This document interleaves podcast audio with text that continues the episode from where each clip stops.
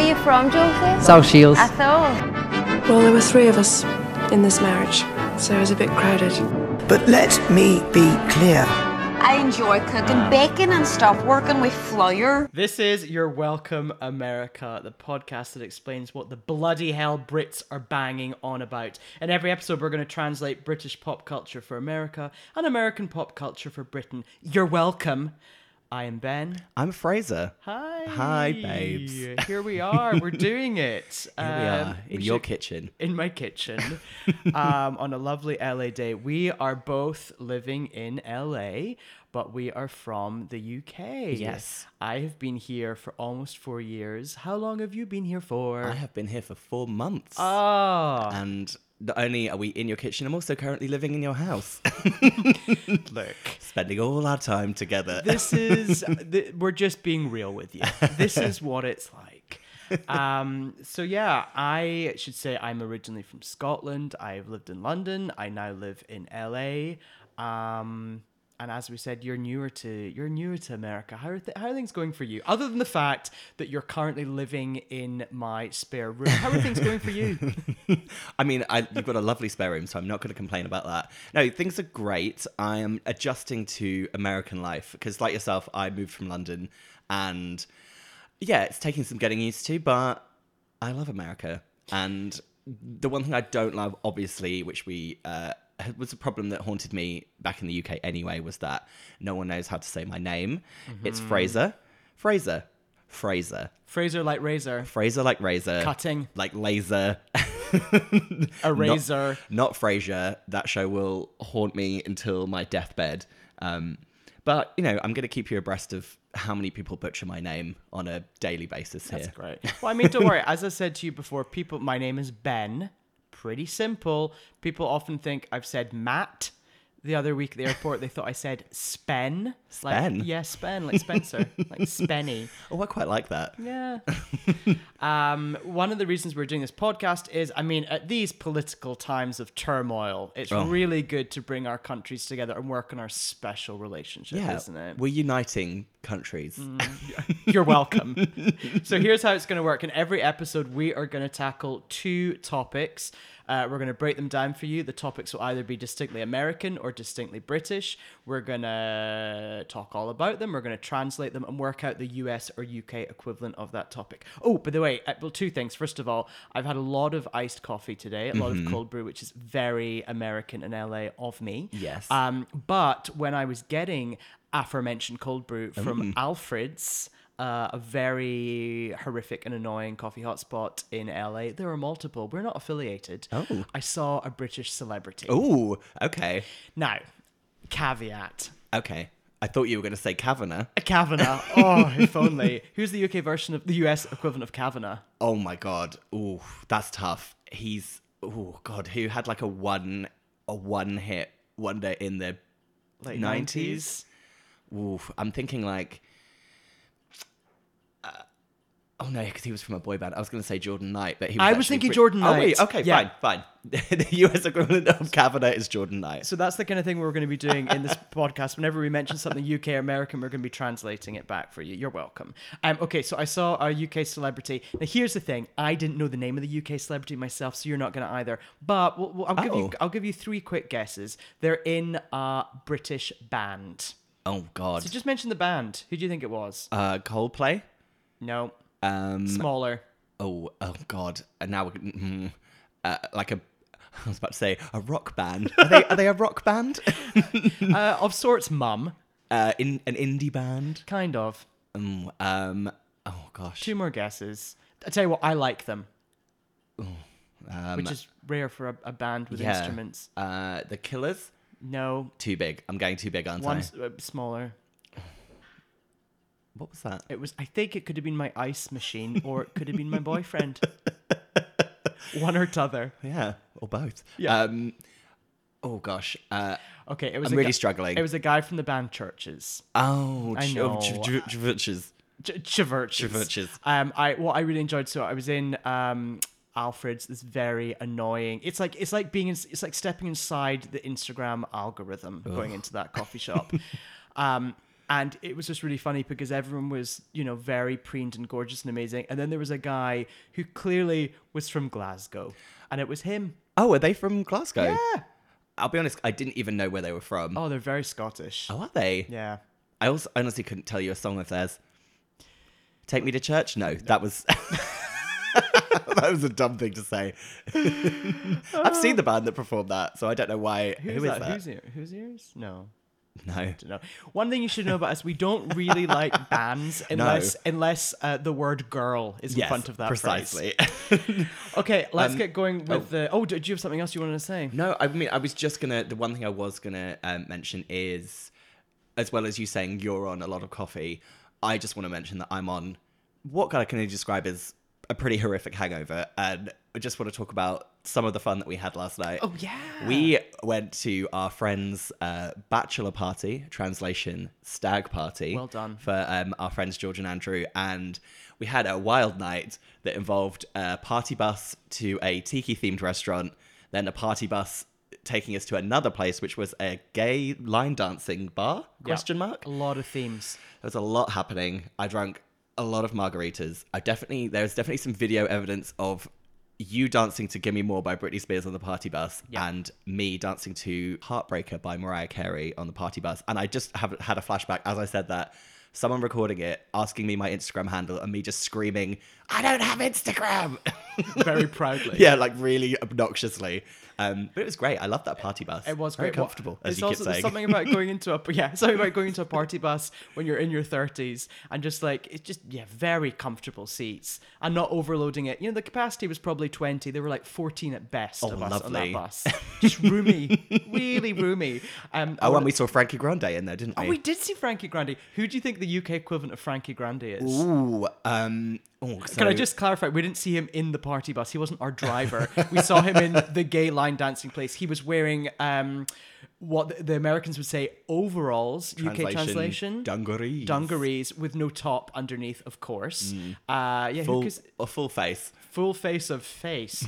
That poor guy. Yeah, he's a tragic soul, wasn't he? I don't know who's the equivalent of him. We need someone who's like very... It's just like a sibling leeching off someone famous, their famous brother or sister. Do we have that in the UK? Someone very strange came to my mind, and it's someone very like 90s, and it doesn't make any sense. But I was thinking of David Beckham's sister. Do you remember her? Joanne Beckham. I feel like she opened like a club based on the back of it. Or what about Victoria Beckham's sister? What was her name? She's got blonde hair. She opened up like a boutique. Louise. Oh, a name that's going to come back. A little bit of foreshadowing there. In every episode, we're going to feature two topics, and we are going to break them down for you, translate them for you, and work out what the UK or US equivalent is. Topic number one, let us get going.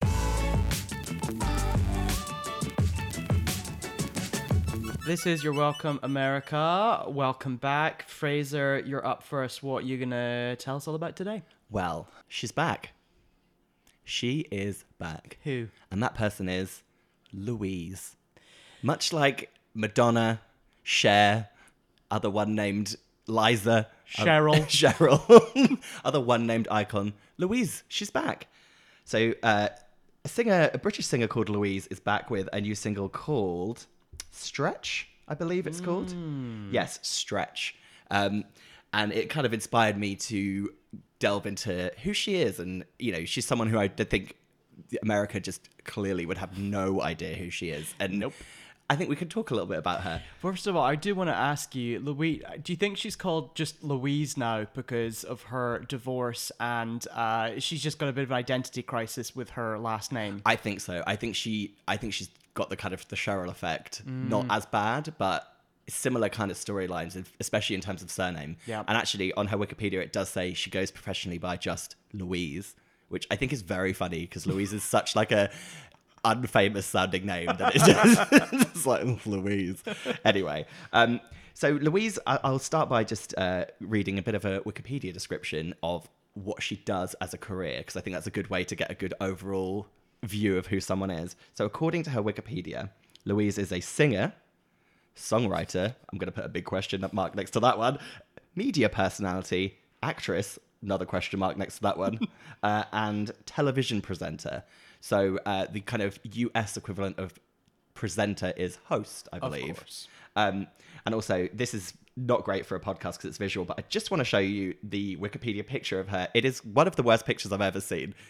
Oh, no, I'm just going to describe this. Here's the thing. You can say a lot of things about Louise, but you could never say she's not pretty. She's very attractive. And here she is. It's a picture from the side. It's a profile shot. She's looking into the sun, so kind of squinting and holding her hand up to her clavicle. Yeah, she looks like she's in extreme distress, and I think she needs to get onto someone about changing that. So let's start from the very beginning of Louise. Louise kind of shot to fame in the UK because she was part of a very wonderful girl band. Speaking of bands earlier, our favourite type of band, girl bands, Eternal. Now, who do you think the US equivalent of Eternal is? Oh. I know the answer. Do you think it's TLC? Oh, no, En Vogue. Oh, yeah, I was going to say either En Vogue or SWV. Yes, SWV. Yeah, I think maybe En Vogue because I think they had more hits. Okay. In my I only know that one song by SWV. That's fair. Yeah, so I would say definitely the US equivalent would be En Vogue. It was a kind of an R&B girl group, and then the unusual thing about it is that Louise was the white member of Eternal, and they were doing kind of R&B style pop. I don't feel like it wasn't really ever talked about, or it wasn't an issue. It was just she was just a white lady in a kind of soul band, wasn't she? It was very strange. Well, what's interesting is that it feels like the reverse of what was going on in the 90s. You know, when you had like a token not white person in a boy band or girl band. Right, actually. In Eternal, Louise was the token white person. yeah, she was. It was as if they assembled Eternal and at the last minute they had a panic and they're like, we don't want to ostracize the whites. Get me one. Throw her in. Yeah, and what, Louise? Did you like Eternal? I did. I quite liked Eternal. They had some good songs. I just remember that song, I think maybe their only number one, I Want to Be the Only One. And it came out in 1996 around... it was near like the end of the school year, and it just felt very summery and fun. Featuring BB Winans, famously. So that was after. So basically, Louise left Eternal in, I think it was. Hold up. So she left the group in 1995. So they had a few songs. They actually only released like a few songs with her in the band, and actually Eternal's success kind of happened after she left. Once they dropped that dead white weight, they really picked up, and they had just, you know, on a personal note, some of my favourite songs from that era. They had obviously I Want to Be the Only One, which is a classic, and my absolute favourite, which is Power of a Woman. Do you remember that song? I do feel the power. Oh, love that song. What's great about that song is I feel like it, as well as, you know, the idea of empowering women, it probably just really empowered lots of young gays. Oh, 1000%. I got it for Christmas. I got the CD album for Christmas that year, whenever that was. And it just reminds me of, I was just playing that song over and over and over again on my boombox in my room, much to my mum's disgust. Because she hates women. Well, have I ever told you about what she said about Wannabe by the Spice Girls? No. And how, when I bought that on single, I loved it so much that she said that, the beginning bit where it goes, do, do, do, ha, ha, ha, ha. Yeah. Yo, I'll tell you. My mum said that I played it so much that the noise of like the beginning of I'll Tell You What I Want, she said it made her cringe because she would be in her bedroom and she'd just hear it over and over and over again. So yeah, my mum she doesn't hate women. I think she hates the women that I've forced her to listen to for most of my childhood. Anyway, Louise then went on to have a solo career. She sure did. It's kind of a solo music career, and it's a very strange... Her solo music career is very strange. It exists in a kind of an ether of like, unless you were a gay who loved her at the time, no one remembers that she had a music career. And it was a pretty big deal. Yeah, she had some big singles. Although did she have a number one? No. Her highest charting song, see if you can guess which one it was. I think it's pretty obvious. Naked? Yes, it was Naked. So she actually, according to what I kind of looked up, her first album she had two singles, and she was kind of a flop actually, and then she released Naked and that album, and that's what kind of got her rest of her kind of songs. So she started out with a beautiful ballad. I don't know if you remember. Do you remember Light of My Life? Sure do. I loved that. There was a video was filmed on a black sand beach. In fact, I've got like a weird memory I've just remembered of going to the Caribbean with my family and sending you a picture of me on a black sand beach where I was performing Light of My Life. That was like about 10 years ago or something. Anyway, so I instantly fell in love with her when she went solo, especially because I loved that ballad. And then when Naked came out, it was like the gay flames just ignited within me. You make me feel naked, undressing you with your eyes. Naked is one of the gayest songs ever made. Just like, it just makes you want to, it was very like infamous like sexy song, sexy video, a lot of backwards chair dancing, lots of backwards chairography, which like you just instantly wanted to copy. I just instantly, when I think of that video, I just think of like billowing sheets of satin in front of like a giant fan. Yes. Just, you know, that real wonderful 90s. There was a lot of fan work in there. Yeah. And she was wearing a lot of like shimmer makeup. So that was kind of a big turning point for her. And then musically, she kind of declined again after that. So, but like, wait a minute, she had that song which was Arms Around the World, which was basically it was the equivalent of Janet Jackson's Runaway. Yeah, the one where she's on the wing of the plane. Been to many places. Yeah. Yes, is that the one where she's on the wing of a plane? I think so. Oh, yeah. Wait a minute. Am I just singing Louise? Who knows? Because it's the same song. You and I, gonna wrap our loving arms all around the world. Oh, love that song. I don't know if she had success around the world. Maybe in like Germany, Denmark. Yeah. Oh, yeah. Some obscure like Scandinavian countries. And she kind of then had a late kind of hit, which I still don't appreciate this because I don't care for the original source material, which was Stuck in the Middle with You. She did a cover of that, which was irritating. She tried to bring back that chair because in the video there's like a guy she tried to bring out the chair from the Naked video. She's like interrogating, just doing like a sexy dance with like a guy who's tied up, like, you know, just zhuzhing his tie around his neck. Yeah, and I just remember she was wearing like, she was doing like, I'm gonna do a nod to a masculine suit in that video, and I wasn't interested. She also did another cover of a disco song. Do you remember Let's Go Round Again? Sure do. Speaking of gay, I once, in a very drunken, like, fugue state at university, told two of my friends Fran and Caroline, for some reason we were listening to Louise, and that song came on. And I don't actually remember this, but I was informed that I told them that it was the gayest song ever made, and it made me want to be a better gay man. Genuinely. So every time I hear Let's Go Round Again, I think I was trying to say to them it made me want to like embrace my gayness more and be like a fabulous gay that dances around to disco music, but it just like, it just makes, every time I hear it, it makes me cringe and laugh at the same time. Do you know what's funny is that there was that period in the late 90s in the UK where lots of like disco songs came back. Do you remember that Billie Piper single that she had, which was also like a disco song? Yes. What was that called? So Louise had Let's Go Round Again, and oh my God, I'm going to have to Google Billie Piper singles. And she's wearing like a red catsuit or something in the video. But speaking of Billie Piper, who is the US equivalent of Billie Piper? Well, I've done a tangent onto that. Oh, US equivalent of Billie Piper. So I feel like you always have to kind of latch onto like, oh, I know exactly who it is. Who? Mandy Moore. Yeah, that's pretty good. Because she had teen singing start and then kind of legitimate like acting fame.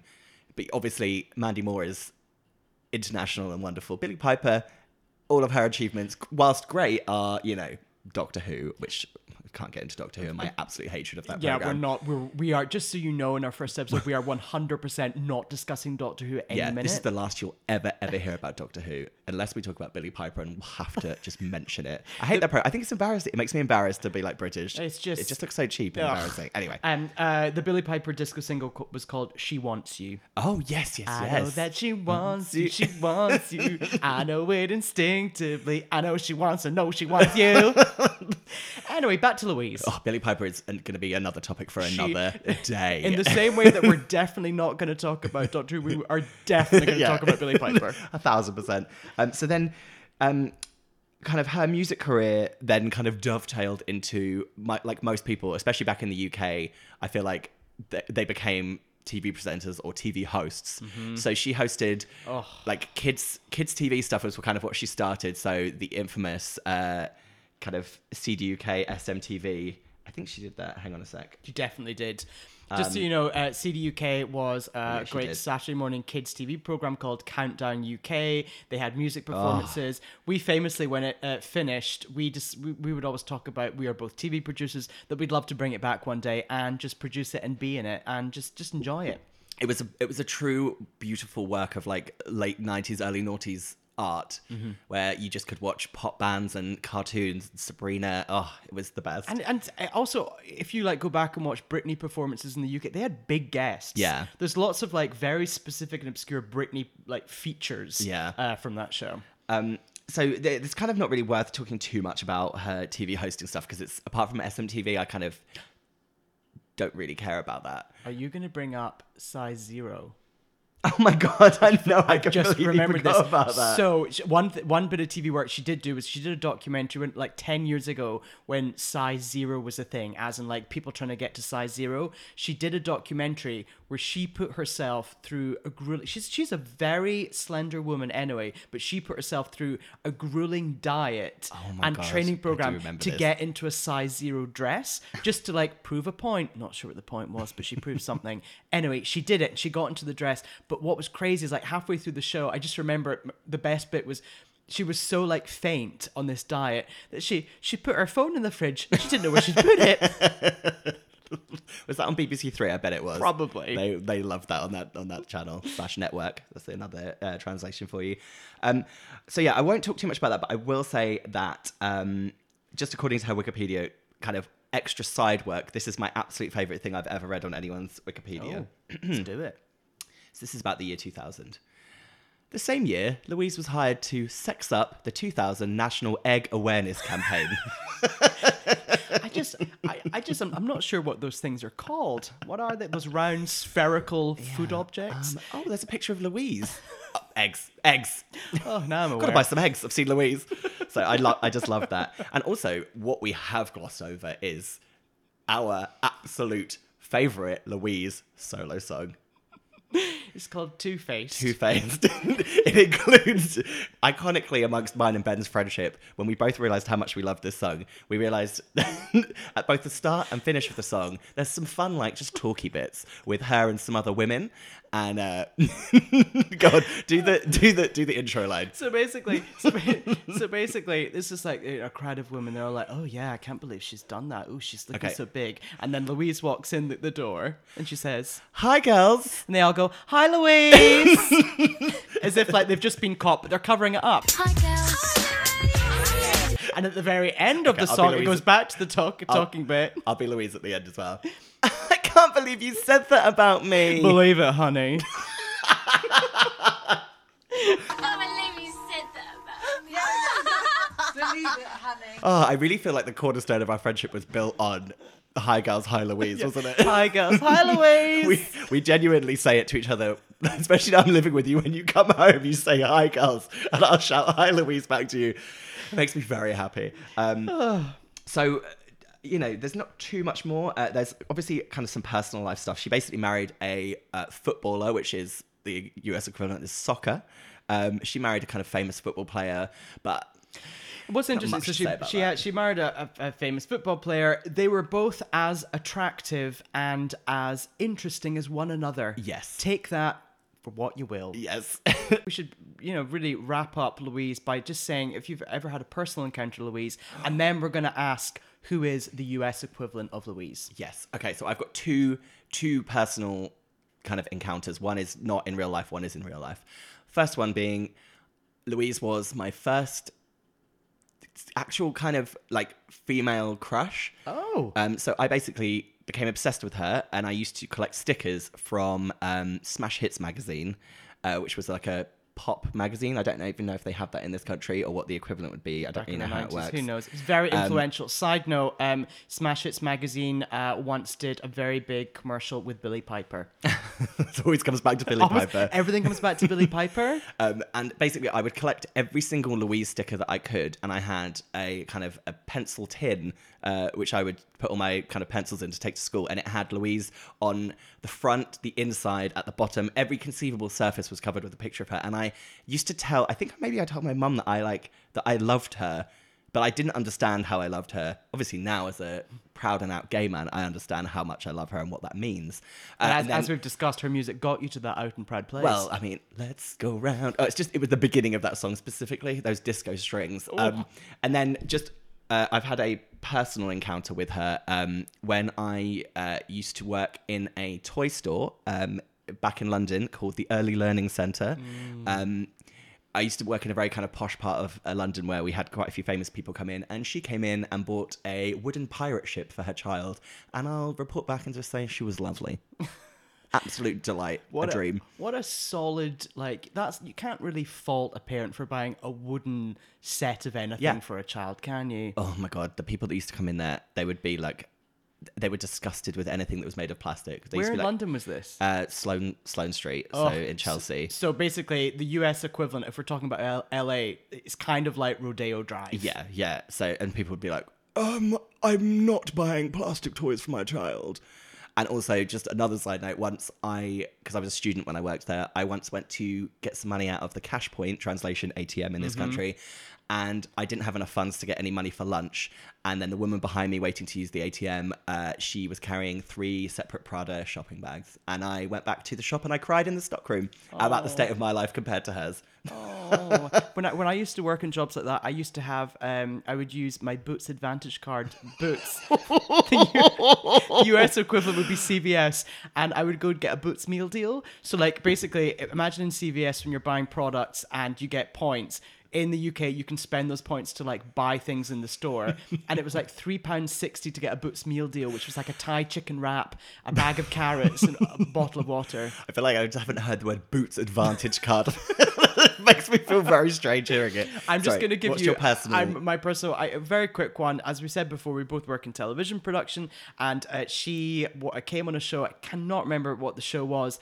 All I remember is that she was as lovely as you'd expect. It's just so wonderfully bland and lovely. And I remember she said her brother was with her that day, and she basically pulled me aside afterwards at the end and said, "Do you think you can get my brother a job?"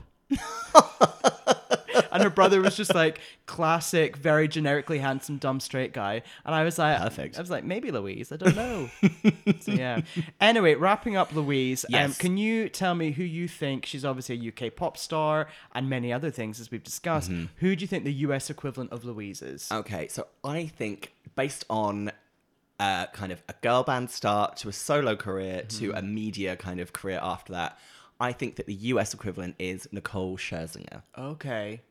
I would hear that. I mean, Nicole, talent-wise and personality-wise, is a 15 compared to Louise's 7. She's just, humming along at a 6.5. Yeah. But she's, that's my opinion, I think, would be Nicole Scherzinger. What would you think? Well, I have a US hair equivalent of Louise. Because Louise has always had just very nice hair. It's always kind of been golden and very solid, and it's kind of just always looked exactly the same. Yep. I would say her US hair equivalent would be Lauren Conrad. Oh, you are completely right. She's almost, she's almost the essence of Lauren Conrad in terms of just being kind of lovely and just kind of basic, but also just lovely. And yeah, you're right, actually.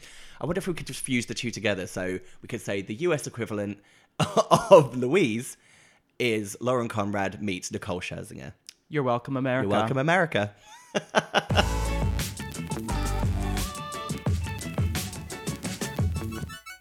This is You're Welcome, America, the podcast that explains what the bloody hell Brits are banging on about.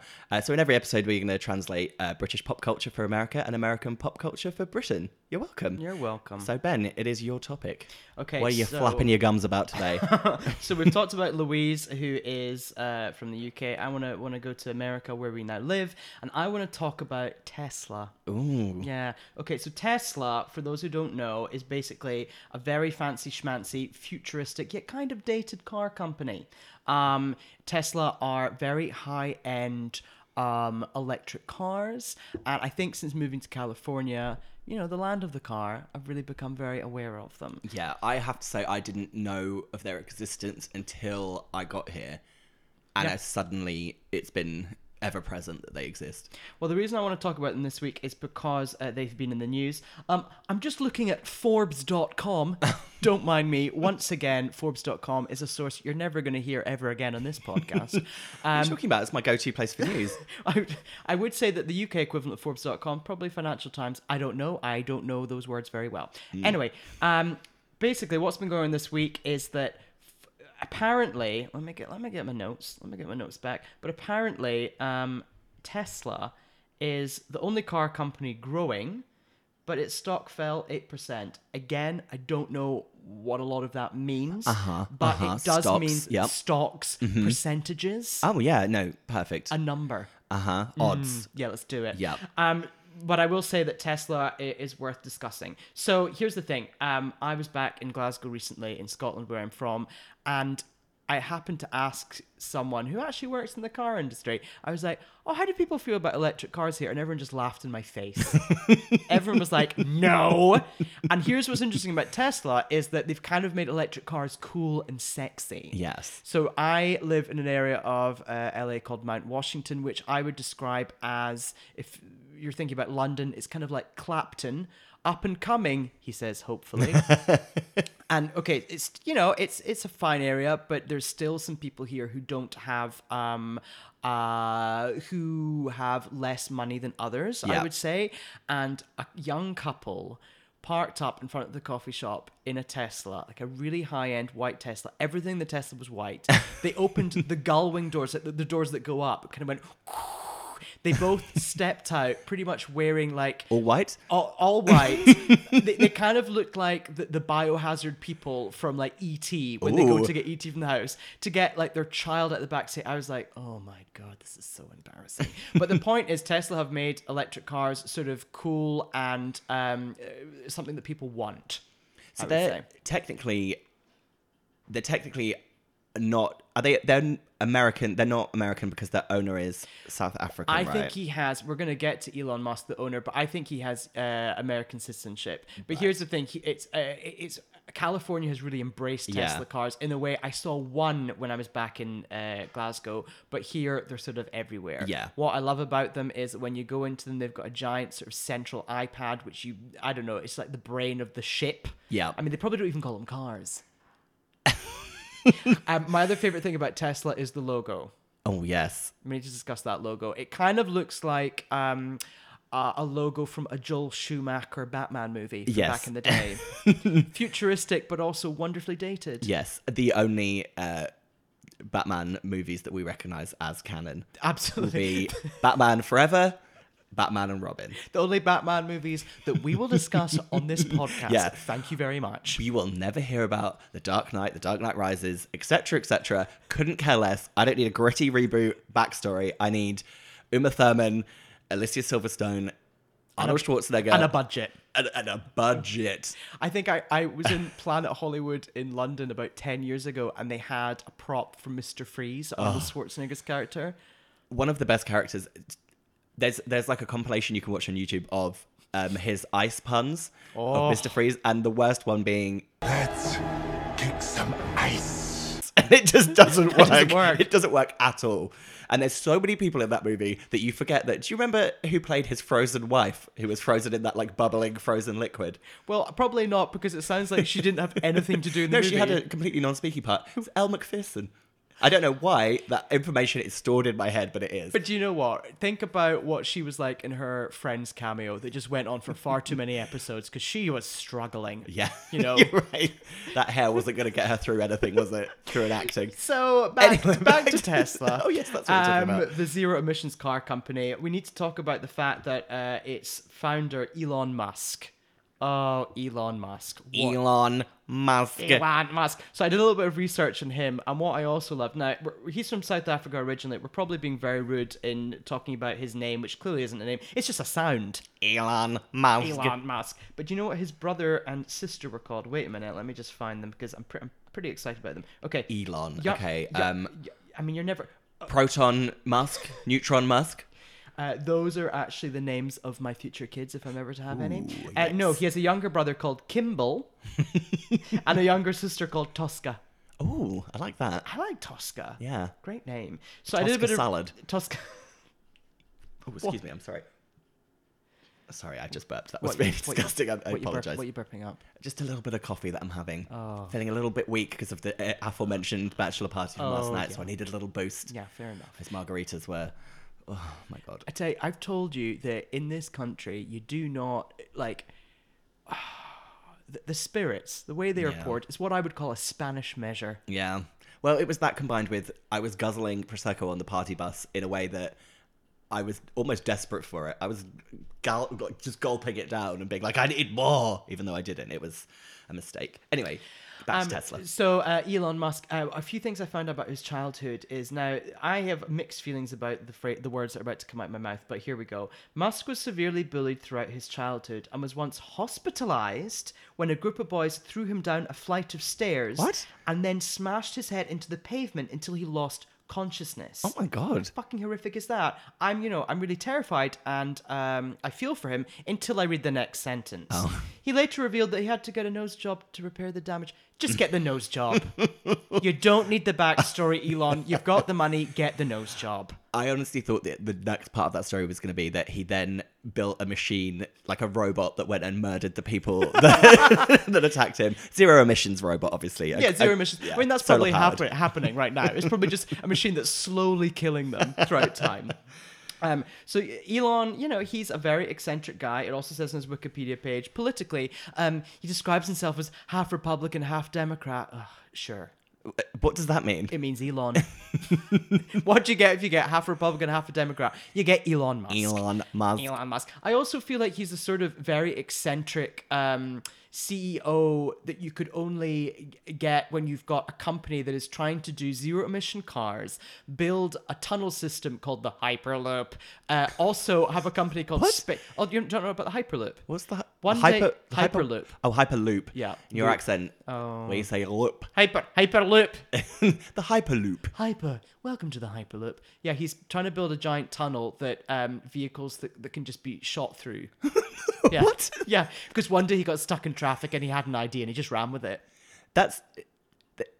Isn't that the exact thing that happens in the remake of Total Recall? Is that with Colin Farrell and Kate Beckinsale? Oh, and there's Kate Beckinsale's hair extensions. Speaking of hair, acting for you, Elle McPherson did not do it for her. Kate Beckinsale's hair will get her through absolutely anything, including the masterpiece Van Helsing. I don't know how we're going to discuss that, but at some point we have to because I love that movie. Who do you think the US equivalent of Kate Beckinsale is? Oh my God. Oh, I think I've got it. Is it... is it Jessica Biel? I think she's more interesting than basic Jessica Biel. Yeah, I was thinking about hair. I kind of think of Eva Longoria. Oh, yes. And the only reason being is I feel like Eva Longoria, Victoria Beckham, and Kate Beckinsale for a while, they just all hung out with their hair. Yeah. And just looked really glossy and a giant, expensive goblet of red wine and wore like a pristine pantsuit. I believe that. I have the theory that Kate Beckinsale has it written into her contract that she has her hair the same in every movie. Whatever period, whatever character, whatever she's doing, she will always have that same hairstyle. It's doing well for her. She should. She looks great. Yeah, good hair. So he also, Elon Musk also wants to colonize Mars. Okay. And my favorite thing about him, which he had a line of flamethrowers. We won't get into that. No. Oh, whatever. It was like such a broy novelty thing. He decided to make some flamethrowers. Who's buying them? Yeah, I know. What for? Yeah, throwing flames? No clue. Lighting a fire? I don't know. But my favorite thing about him is that he's a bit wary and doesn't really trust AI. Oh. Which I think is very honest of him. It's a bit like if Elon Musk, who's like ahead of all these really terrifying, very futuristic companies, is a bit like, I'm not sure about AI. I think they might kill us. That makes me scared. Yeah, me too, because one of the features of a Tesla is that it can drive itself. Now, I feel like you have a Tesla story that you want to tell us. Well, let me tell you something. Before I moved to this country, I didn't even know what a fucking Tesla was. And as you can account for, I'm terrible with cars. I have almost a blindness with them. Testament being when we went for that hike in Griffith Park and I just kept trying to get into several different cars thinking it was our friend Andrew's because I can't even remember the colour of people's cars. I don't care. What do you think the UK equivalent of Griffith Park is? I would say in London. Richmond Park? Richmond Park, or maybe Hampstead Heath in London. Oh, Hampstead Heath, because it's more hilly. Yeah, you're right. There you go. But tell me about your Tesla experience. So, yes. So I had no idea what Tesla was, and then I kind of came here and I just couldn't escape it. Then a friend of mine wanted to test drive a Tesla, so I leapt at that opportunity and went to the Tesla test drive place. Tesla drive place. Like you're welcome. I feel like it's just like a port. Well, what I was very disappointed about with my Tesla experience was it looked like a normal car dealership. No. The doors, I felt like I had to push the door open. Mm-hmm. The door didn't even slide automatically. I went to the toilet in there, or the bathroom, whatever you want to say in this country. Restroom. It was standard. The toilet didn't even flush itself. No. I had to use a handle. I was very annoyed. I wanted a machine to just extract the urine from my body. I didn't want to have to do it all manually. And douse you with a vapor that would like clean your hands. Yeah. That isn't water. What I did like is that they had Tesla branded paper cups to drink your water out of. Again, though, not eco paper cups. Thinking about that. Elon. Can't take those to Mars. Absolutely not. And then, yeah, we went for a test drive in this Tesla and it was very odd. It felt like being in the equivalent I can think of is the kind of spaceship cars that they drive in that Sandra Bullock and Wesley Snipes movie. A Demolition Man. Demolition Man, yes. It felt like I was in a Demolition Man vehicle. Can I tell you very quickly my Sandra Bullock story? Yeah, go on. So basically, I worked in a TV show. Sandra Bullock came on, and she was wonderful and great, amazing. At the end of the show, she'd had such a great time, and we're walking out, and I just said to her, Sandra, can I ask you a question? She was like, sure. And I was like, it's a question about Demolition Man. And she was like, uh-huh. And she was like, wait, you want to ask about the three seashells, how the three seashells work? And I was like, yeah, I do. She's like, I don't know how they work, but no one ever thinks about the outer edge of the shell and how they're serrated. There could be some scraping action with that. And then she disappeared into her dressing room. Oh, was she as beautiful and wonderful and amazing as I want her to be? Oh, she's just amazing. If you don't know the three seashells, go watch Demolition Man. It is a wonderful movie. And then go and watch The Net, because it's another great movie she's done. Well, just watch loads of Sandra Bullock movies while you're sleeping. Anyway, I feel like I've completely lost the plot. You're talking about your Tesla experience. Yes, I felt like I was in like a futuristic kind of space car. You know, it was all like glass on the roof, so you kind of felt like it was like flying through the air.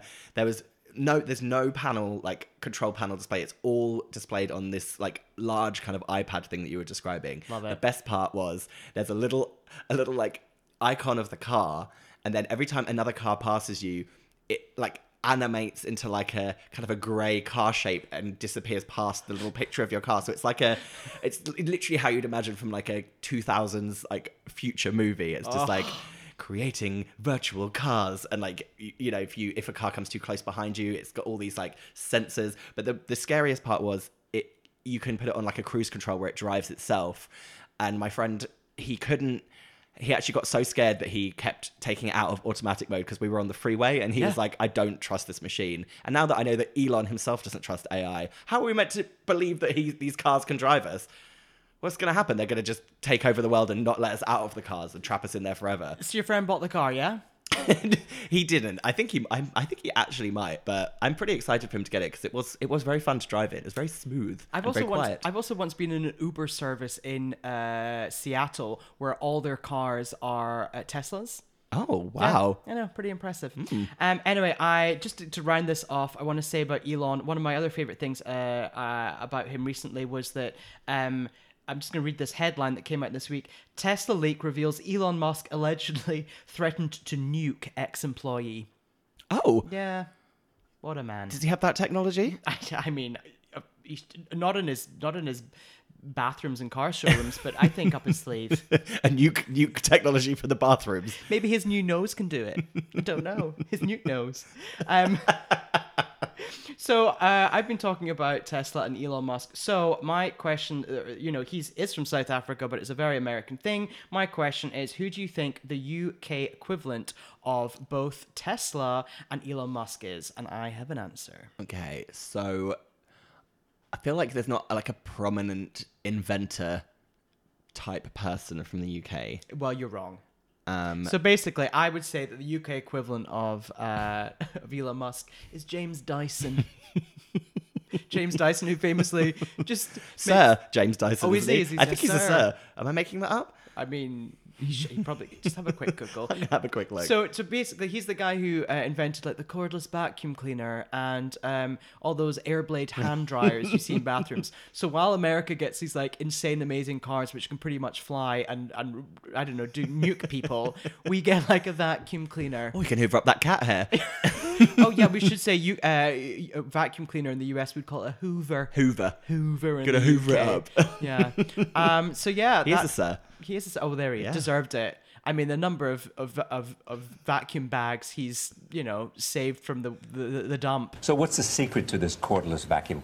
Well, it's cordless for a start, right, which means you don't have to unwind the cord, find a plug to put it in. Kind of, I like the idea that we're talking about like a sexy car inventor, and then you look at a picture of James Dyson, he kind of looks like Dick Van Dyke. That's the UK for you. Like an old Dick Van Dyke. So Tesla, the UK equivalent is the cordless vacuum cleaner, and Elon Musk, the UK equivalent is James Dyson. You're welcome, America.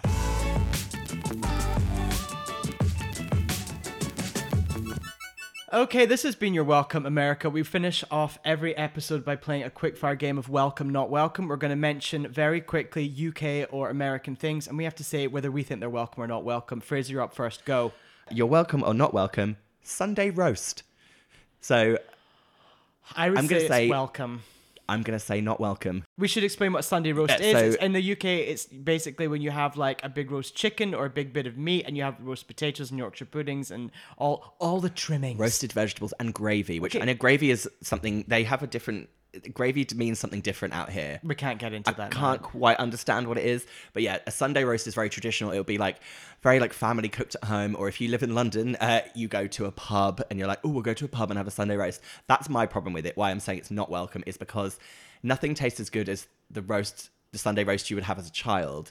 So then you have all these stupid pub roasts on like a Sunday that never match up to it. No. They don't taste good. And it's kind of just like having a Christmas dinner or like a Thanksgiving dinner every Sunday. And I think it's kind of insane. I think it's completely welcome. And I will say that when I was at university, every Sunday I would go, actually not even on Sundays, because I went in North England in York. They love a roast up there. It probably comes from there. Every day at the local like canteen, they would do a roast.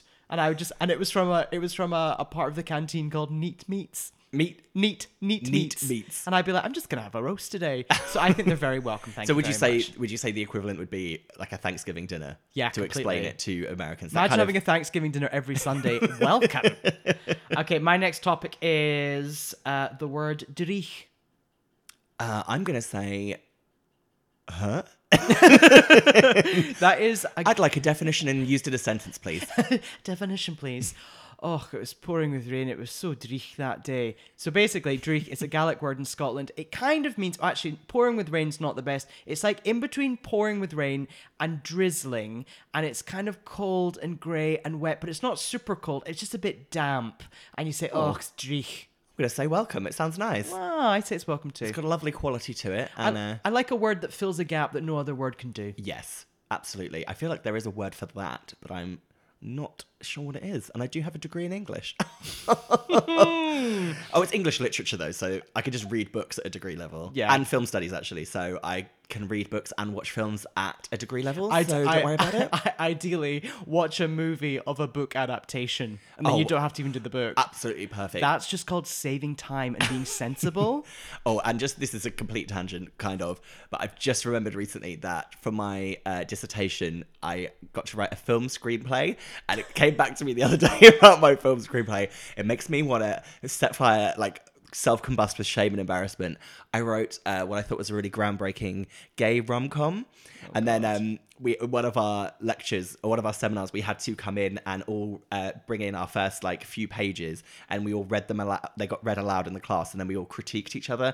And mine was read aloud, and the lecturer said, "Does this remind you of anything?" And everyone said, Bridget Jones's Diary and Sex and the City. And I basically just completely ripped off both of those things and written the worst sounding movie. For a future episode, I would definitely like to read that, because do you know what you've just mentioned? You've mentioned something that is both American and British in one. Oh, Bridget Jones's Diary in the City. Please bring that back. Oh my God. And then just, I don't know what I'm telling, this is too much information. There was a girl in my class who did a gangster, like a Reservoir Dogs ripoff, and she had a tattoo of a gun on her hip, and her nickname was Trigger. I hope she's listening. God bless you, Trigger. You're a wild, wild character. Right, what's your next one? Welcome or really not welcome? What is it? So, welcome or not welcome, Marks and Spencer. Oh, welcome. Marks and Spencer, the US equivalent is probably maybe Whole Foods. No, we have Whole Foods. Maybe more Gelson's. Yeah, Gelson's. It's kind of just like a high end, very British supermarket. All their food is their own brand. Yeah. I mean, I don't know if you know my feelings towards the Marks and Spencer's prawn mayo sandwich, prawn US equivalent shrimp, or Scotch egg. Oh my God, you're listening to my actual nightmare foods. A prawn and mayonnaise mixture or a Scotch egg. Or what about a prawn cocktail packet of crisps? Oh, I'll eat that. I'll eat a prawn flavouring. I just won't eat an actual prawn. Got it. I'm like a child. Also, the Marks and Spencer's birthday cakes. Oh, lovely. Oh, so dense, so sugary. I tell you what I don't appreciate. What? That every time you work in an office in the UK and it's someone's birthday, someone goes out to Marks and Spencer's, buys that fucking Colin the Caterpillar.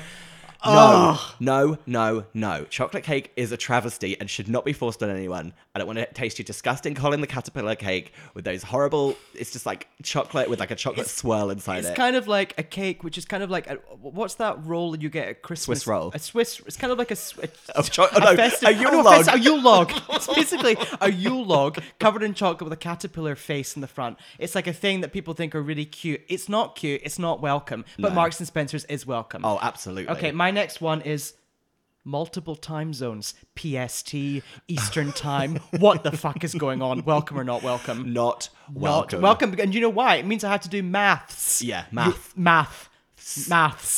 I can't handle it. It's to be from a country as small as the UK, to then have to think that you're in the same landmass as someone else and they are in a different time zone is too much for my brain to handle. Oh. Combined with the fact that I now live on the West Coast. Mm-hmm. My mum lives in the Caribbean, which is another time zone. My dad lives in the UK, which is another time zone. My brother works in Iraq, which is another time zone. I have to think of 5 different time zones when I want to call different members of my family. Your brain is just like an abacus with all the things just swirling back and forth. I actually can't speak to my brother on the phone in Iraq, translation Iraq in this country, because there is no time that both of us are awake at the same time. Wow. It's mind-blowing. So not welcome time zones. Just time zones in general. Why don't we just all have the same time? Or let's just get rid of no time. I don't know what I'm talking about. Why aren't we just all at the same time? Oh, because it's nighttime and daytime in different parts of the world. That is one of the most stupid things I've ever said.